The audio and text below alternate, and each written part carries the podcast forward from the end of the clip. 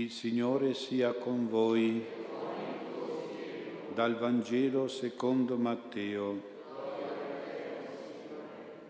In quel tempo Gesù, venuto nella sua patria, insegnava nella loro sinagoga e la gente rimaneva stupita e diceva, da dove mai viene a costui questa sapienza e questi miracoli?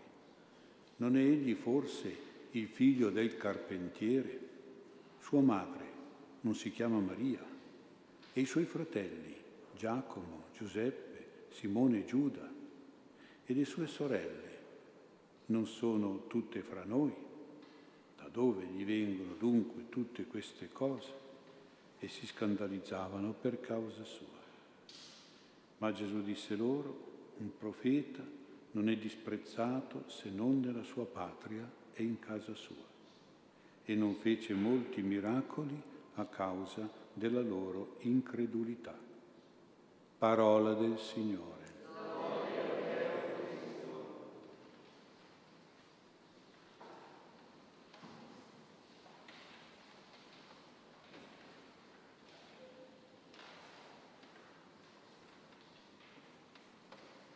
Sia lodato Gesù Cristo. Abbiamo ascoltato il Vangelo che riporta i commenti su Gesù dei Nazaretani, la sua patria, dove però si nota questo, non si accenna al padre di Gesù, non si nomina San Giuseppe, non si parla di lui come padre, noi sappiamo che è un padre putativo, si dice così, nel senso che era pensato padre, putare in, in latino vuol dire pensare, padre pensato come padre. Comunque direttamente non si usa il nome di padre. Si dice che è figlio del carpentiere, non figlio di Giuseppe, del padre Giuseppe. Però, al contrario, si accenna esplicitamente alla madre con il suo nome Maria. Si accenna ai fratelli, quattro fratelli nominati per nome. Si accenna alle sorelle messe tutte insieme perché erano sempre considerate un po' inferiori. Naturalmente questi fratelli e sorelle noi sappiamo che sono di secondo grado non di primo grado, sono quelli che noi chiamiamo oggi cugini e cugine, ma nel vocabolario ebraico non c'è questa parola, non c'è la parola cugino, c'è solo la parola fratello e si intende naturalmente sorella, il vero fratello, vera sorella, ma anche i cugini e le cugine, fratelli e sorelle di secondo grado.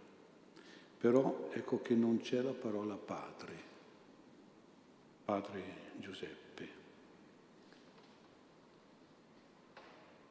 Beh, a parte il fatto che qualcuno dice che Gesù ha avuto fratelli e sorelle, bisogna capire si, come si usa la lingua ebraica e questo esclude immediatamente questa ipotesi. Si chiamano fratelli e sorelle, ma sono di secondo grado, cugini, quindi Maria ha avuto solo Gesù e basta.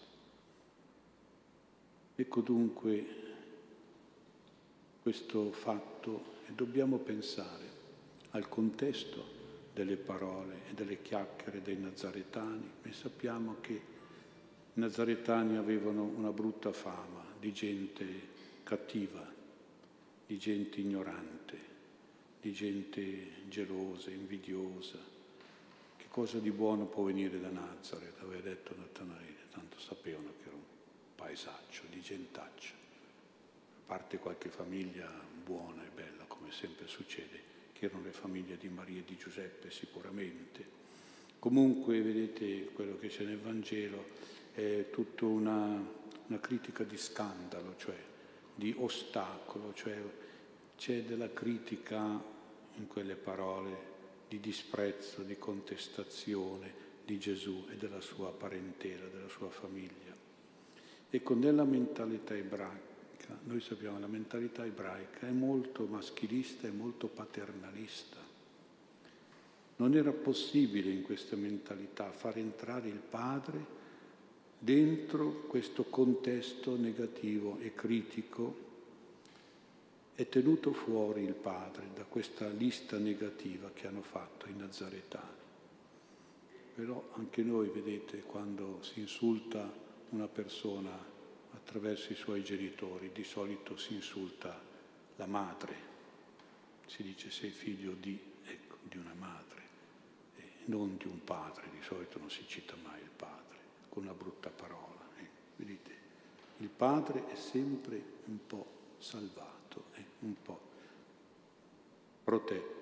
Tra i giudei si poteva parlare male di tutti della madre, dei figli, dei fratelli e delle sorelle, ma non si poteva assolutamente parlare male del padre.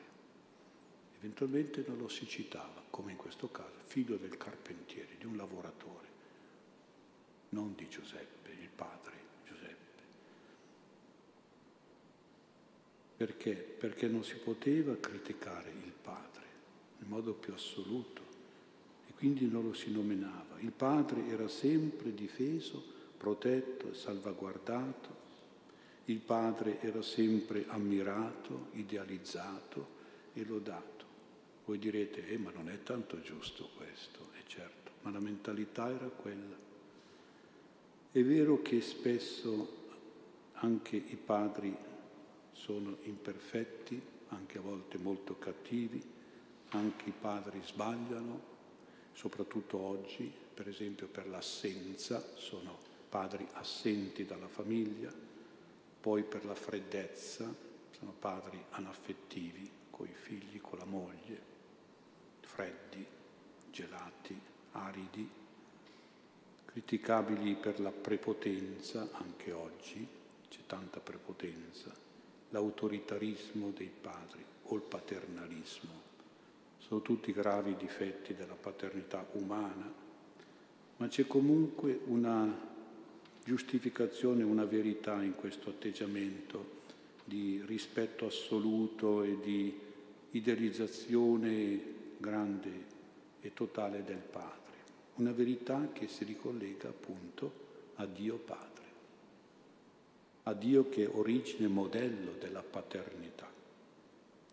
Dunque se vogliamo cercare una ragione profonda di questo assoluto rispetto e idealizzazione della figura paterna, per cui il padre non va mai criticato, contestato o disprezzato tanto più, dobbiamo riferirci a quella figura paterna che Dio rappresenta in Israele e per Israele e che troviamo nascosta e sottintesa nel secondo comandamento, non nominare il nome di Dio, non si nomina in vano il nome del Padre, non lo si deve dire.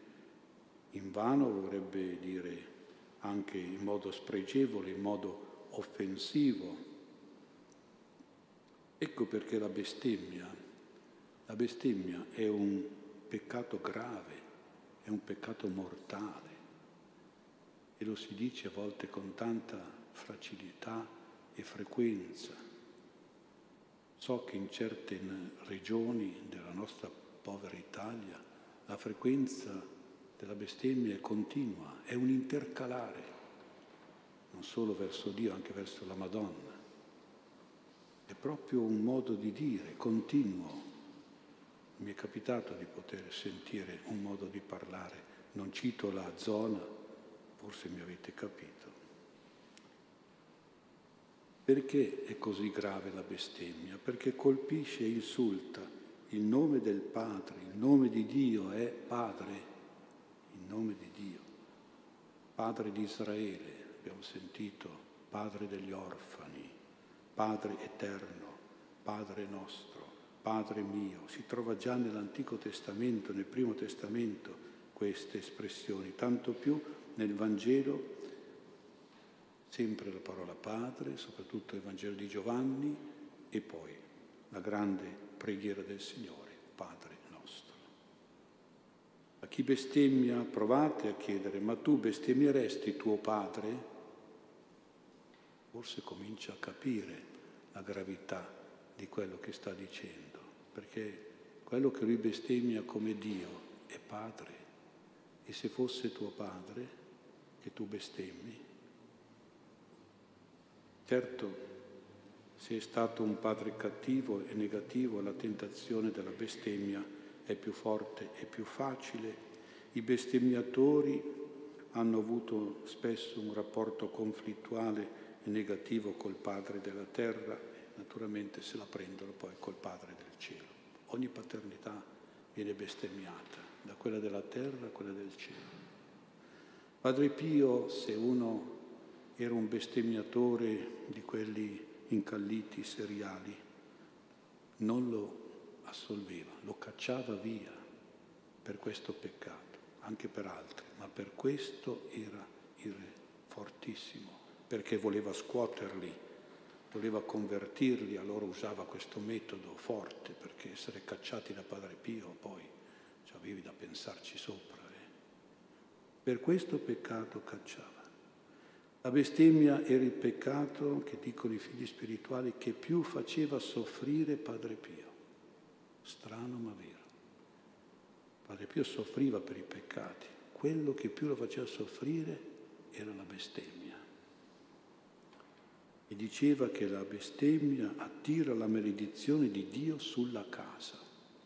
Che parola forte, se la dice Padre Pio, guardate che è vero. Attira la maledizione di Dio sulla casa, sulla famiglia, quindi. Avvelena l'anima, dice ancora Padre Pio, ed era, diceva questo, la via più sicura all'inferno. E non c'è da scherzarci sopra eh, sulla bestemmia. La via più sicura all'inferno, parole di Padre Pio. Padre Pio pensava proprio a Dio Padre, per questo che era così forte contro la bestemmia. A Dio Padre si deve amore, a un Padre si deve rispetto, non orribili bestemmie.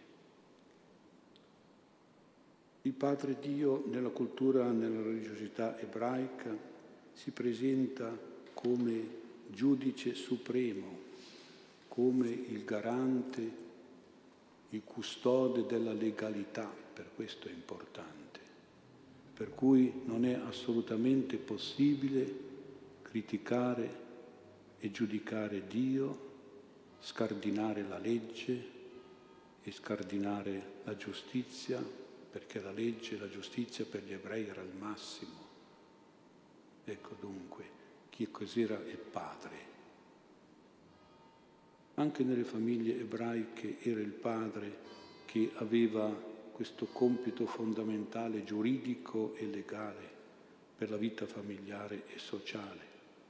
Il Padre Celeste, a maggior ragione, è il garante della legge, dei diritti e dei doveri è il verificatore delle adempienze della legge e delle violazioni delle legalità. Ecco perché è importante il Padre. Il Padre Celeste dobbiamo, al Padre Celeste dobbiamo tutto il nostro rispetto e il nostro amore. Ancora di più oggi. Perché? Perché oggi viviamo in un'epoca dove la cultura dominante sollecita a mettersi fuori dalla legge e contro la legge, abitua ad accettare la illegalità come una cosa normale o come una cosa inevitabile. E ancora di più perché oggi c'è una tendenza eccessiva a comprendere il peccato, a scusare il male, a tollerare, ecco le attenuanti le scusanti, ad essere indulgenti verso le violazioni della legge, dell'ordine, della verità e della giustizia. Si fa l'abitudine a questo comportamento illecito, vizioso, disonesto e criminale. Ecco la, perché è importante oggi. Noi come figli di un Padre celeste che garantisce la giustizia, la verità, la morale universale, e verifica il comportamento morale dei suoi figli, dobbiamo rifiutare questa tendenza, questa cultura, queste mentalità che stanno alla base del peccato e portano a grandi devianze morali, a grandi disordini sociali. Sì, Gesù ci ha insegnato un Dio che è misericordia, che perdona, ma non come un perdono scontato, disprezzato, vanificato, faccio il peccato tanto poi Dio mi perdona, tanto vado a confessare, mi perdono. Non è questo il pensiero di Gesù.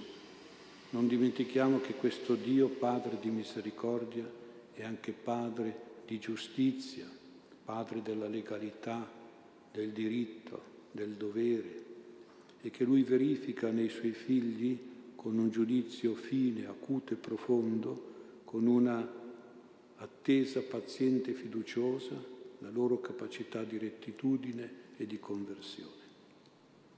E considerando questa duplice paternità, paternità della misericordia e della giustizia, che noi riusciamo a dare una risposta alla domanda che si facevano i nazaretani. Da dove mai viene a costui questa sapienza e questi miracoli? La risposta che possiamo dare ora noi è questa. Essendo Gesù il figlio del Padre, la sapienza e i miracoli vengono dalla mente e dal cuore del Padre Celeste. Da dove vengo? Dal cuore e dalla mente del Padre Celeste. Vengono dalla mente legale e giusta del Padre e viene la sapienza morale di Gesù che insegnava la verità, che insegnava i principi etici universali che hanno la base nei dieci comandamenti e nella natura umana creata da Dio a sua immagine e somiglianza. Tutti nella nostra società invocano la giustizia quando capitano brutte cose e i giudici buonisti e politicizzati senza sapienza non fanno giustizia e non fanno verità. Nello Stato tante volte non c'è più verità e giustizia, a causa della mancanza di questa sapienza morale. E quindi si fanno delle leggi che sono contro la legge sapiente di Dio e contro la natura umana creata da Dio. E così dal cuore buono, misericordioso del Padre vengono i miracoli, i miracoli di bontà di Gesù in soccorso ai bisogni e alle debolezze materiali e spirituali, alle sofferenze dei malati, dei legati, dei legami di Satana, con grazie di guarigione e con grazie di liberazione. Tutti vorrebbero vedere i miracoli nella Chiesa e invece dall'alto si fa di tutto per non dare credibilità ai segni miracolosi, ai fatti prodigiosi, alle profezie. Nella Chiesa non c'è più fede nel soprannaturale, come a Nazareth. Il Signore per questo non fa più miracoli a causa della incredulità generale che c'è oggi nella Chiesa. Basta pensare a come certi uomini di Chiesa hanno perseguitato Padre Pio, che era il santo del soprannaturale, un santo miracoloso, eppure l'hanno perseguitato. Ecco allora Oggi c'è tanta poca sapienza morale e anche pochi miracoli nella Chiesa perché il Padre Celeste è dimenticato e trascurato. Noi invece che abbiamo devozione al Padre Celeste, più avremo preghiera, devozione, obbedienza al Padre e più avremo queste grazie della sapienza e dei miracoli di Gesù, come quelli che di cui si parlava a Nazareth davanti al Signore. Che il Signore, davvero, il Padre Celeste, ci doni questa grazia di avere sempre la sapienza morale della nostra testa e di essere capaci anche di vedere i grandi miracoli che il Signore può fare nella nostra vita.